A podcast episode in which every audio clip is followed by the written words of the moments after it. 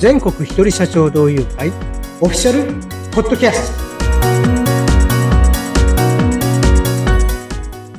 はい皆さんこんにちは全国一人社長同友会創設者の高橋でございますインタビュアーの春七海です。よろしくお願いします、高橋さん。はい春さん今回もよろしくお願いしますはい。高橋さん、今回のテーマは、よろず相談室についてということなんですが、よろず相談室ってどんな場所なんでしょうか？気になりますね。はいまあよろずっていうのはね、はい。えー、何でもっていう意味ですからまあなんでも。何でも経営相談室あと言っーて過言じゃないですえー、なんでも経営相談室なんですね。あの、私、長年コンサルタントをやって、その結果ね、ええあの、この会を作ったわけなんですけれど、はい。もともと、やっぱり、あの、みんな誰に相談していいのかわからないっていう人たちだらけだったわけですえよね。えはい。でえこの会をやることで、えー北海道札幌市からいきなり全国に知り合いが増えていって、はい。あ、やっぱり、うん理屈では分かってたけど、ええやっぱり全国に津々浦々にですね、はい個。人事業主一人社長散らばっていて、やっええぱりす相談できる相手っていないんだな、とはい。いうのを、会を始めてですね、実感をしたんですよ。ええええ。で、えーなんとなくですね、個別にですね、うん。えービジネスセッションというですね、マンツーマンで話してるときにやるのもいいんですけれど、ええ。よろず相談室という名前にしてですね、はい。あの、一つのね、まあ、その制度として、ええあの、やってしまうということでですね、ああ、初期の頃にですね、導入したんですよ。はい。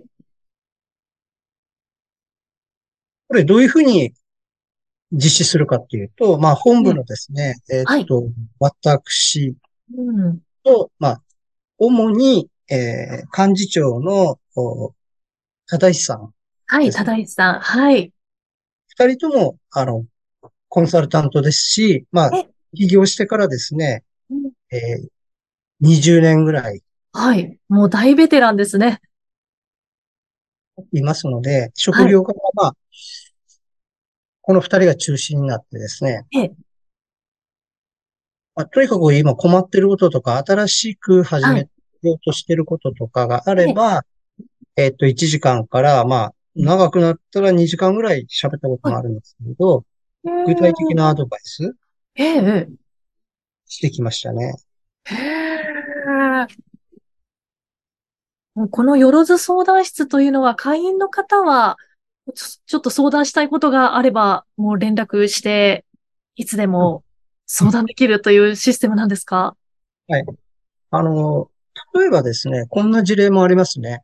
はい。あの、セミナーをこれから始めますと、ええあの、フロン、いわゆるフロントエンドはい。って、それで実際にですね、んあの、実演さながらにセミナーやってもらってですね、はい。えっと、スライドを、ね、作ってきたスライドにええ赤ペン入れたりとかですね、うんうん話の順序を、ええ構成を変えるアドバイスをしたりとか、ということもありましたね。ええ、すごく具体的にアドバイスいただけるんですね。もうそれはありがたいですよね。具体的ですよ。はい。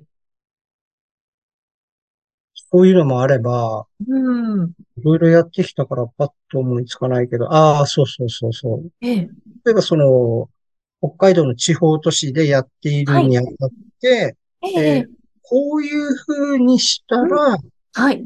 全国に行けるんじゃないの？っていうですね、うん。アドバイスをしたりですね。はい。まあこれちょっとよろず相談の話では、とは違う話なんですけど、ええ。オーダース、まあ、オーダースーツはい。を全国展開するには何、どうしたらいいんだろうね？っていう話を、うんまあよろず相談ではないんですけど、したことがあって、その時に私が言ったのは、ええ。フィッターって言ってですね、はい体の寸法とかね、あ測る人たちああ。を、あの、全国で提携をして、はい。で、まあ、例えば北海道札幌市の人が、東京の、うん。のオーダースーツを受注したはいと。なったらうん、採寸だけ例えば、そっちにやってもらって、はい。とかですね。うん。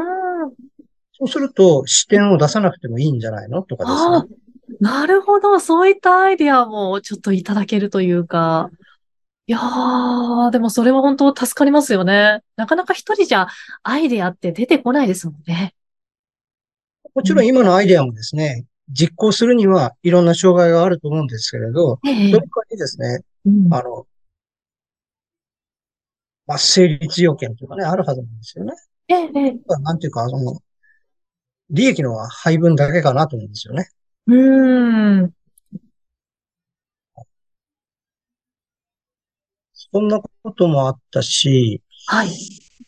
えー、本当に、とにかくその全国に行くにあたって、普通だとあの、店舗をうん構えるとかっていう発想になるんだけれど、ええこういう人たちと業務提携したら、はい。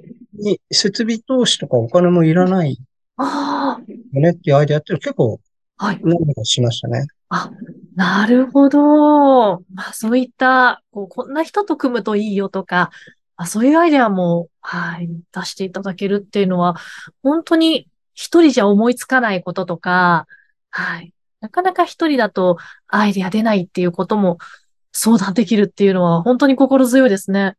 うん。あたまたまですね、今、あの、よろず相談室というふうに言ってですね、コンサルタント二人を中心にした話はい。ではあるんですけれど、皆さんそれぞれですね、専門家なので、誰でも実はよろず相談できるんですよね。ああ、まあ、最初の一回はですね、例えば無料でお話聞いたとしてもですね、はいでもうちょっと掘り下げたい、これしっかり学びたいってなれば、それは自分はい、あの、ね、あの、自分のお仕事として、うん。いや、趣味ではいいだけの話ですよね。はい。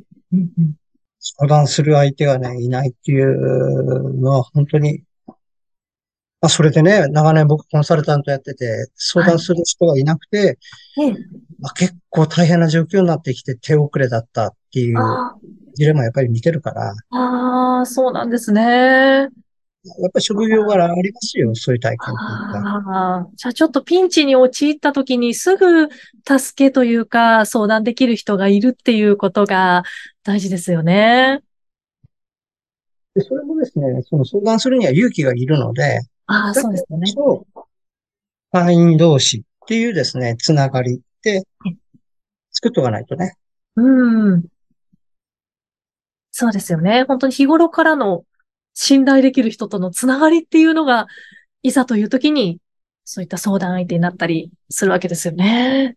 あの、きちっとしたメニューとしてですね、ええ、あの、このようなあ経営相談というあ制度があるところって、まあ、私たちだけじゃないんだろうと思うんですけれどあ、少なくとも、あの、他のですね、ビジネス交流会であんまり見聞きしたことはなかったんですね、私はね。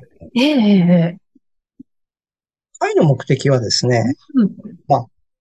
集まることじゃないんですよね。集まるのは手段であって、ええ、自身のうん。今困ってることの解決のスピードを上げることはいはい。のためにみんな集まってるし、組織化してるし、なるほど。はい。その目的にね、実現するためのですね、一つの制度として、はいよろず相談室というのがあります。へえ。これは結構今も皆さん利用はされてるんですか？それとももっともっと皆さんに利用していただきたいなという状況ですか？いや、もっともっとね、利用していただきたいですね。はい。ああ、それに今、会に入っていない会に、あ、会に入ってない皆さんにもですね、申し上げたいですね。うん。私たちの会はいざとなればですね、このようなことで、えーバックアップできるというですね、そういう、まあ、会、会の雰囲気、まあ、か社風と言ってもいいんです。会社だったら社風になりますけれど、うんそういう会風としてそのようなですね、うんあの制度も備えている会です。はい。とにかくですね、スキルアップがいろいろできるというえ、あの、場面があちこちに散らばってるはい。組織でもあります。はい。ええいやー、素晴らしいですね。本当に、経営の先輩方から、はい、いろんなアドバイス、相談もしていただける、まあ、そんな回ということで本日はお話しいただきました。高橋さん、ありがとうございました。はい。本日はありがとうございました。また次回よろしくお願いいたします。はい。全国一人社長同友会に興味があるよという方は、番組概要欄にあります URL から情報をご覧になってください。それではまた次回も聞いてくださいね。さようなら。どうもありがとうございました。次回もよろしくお願いします。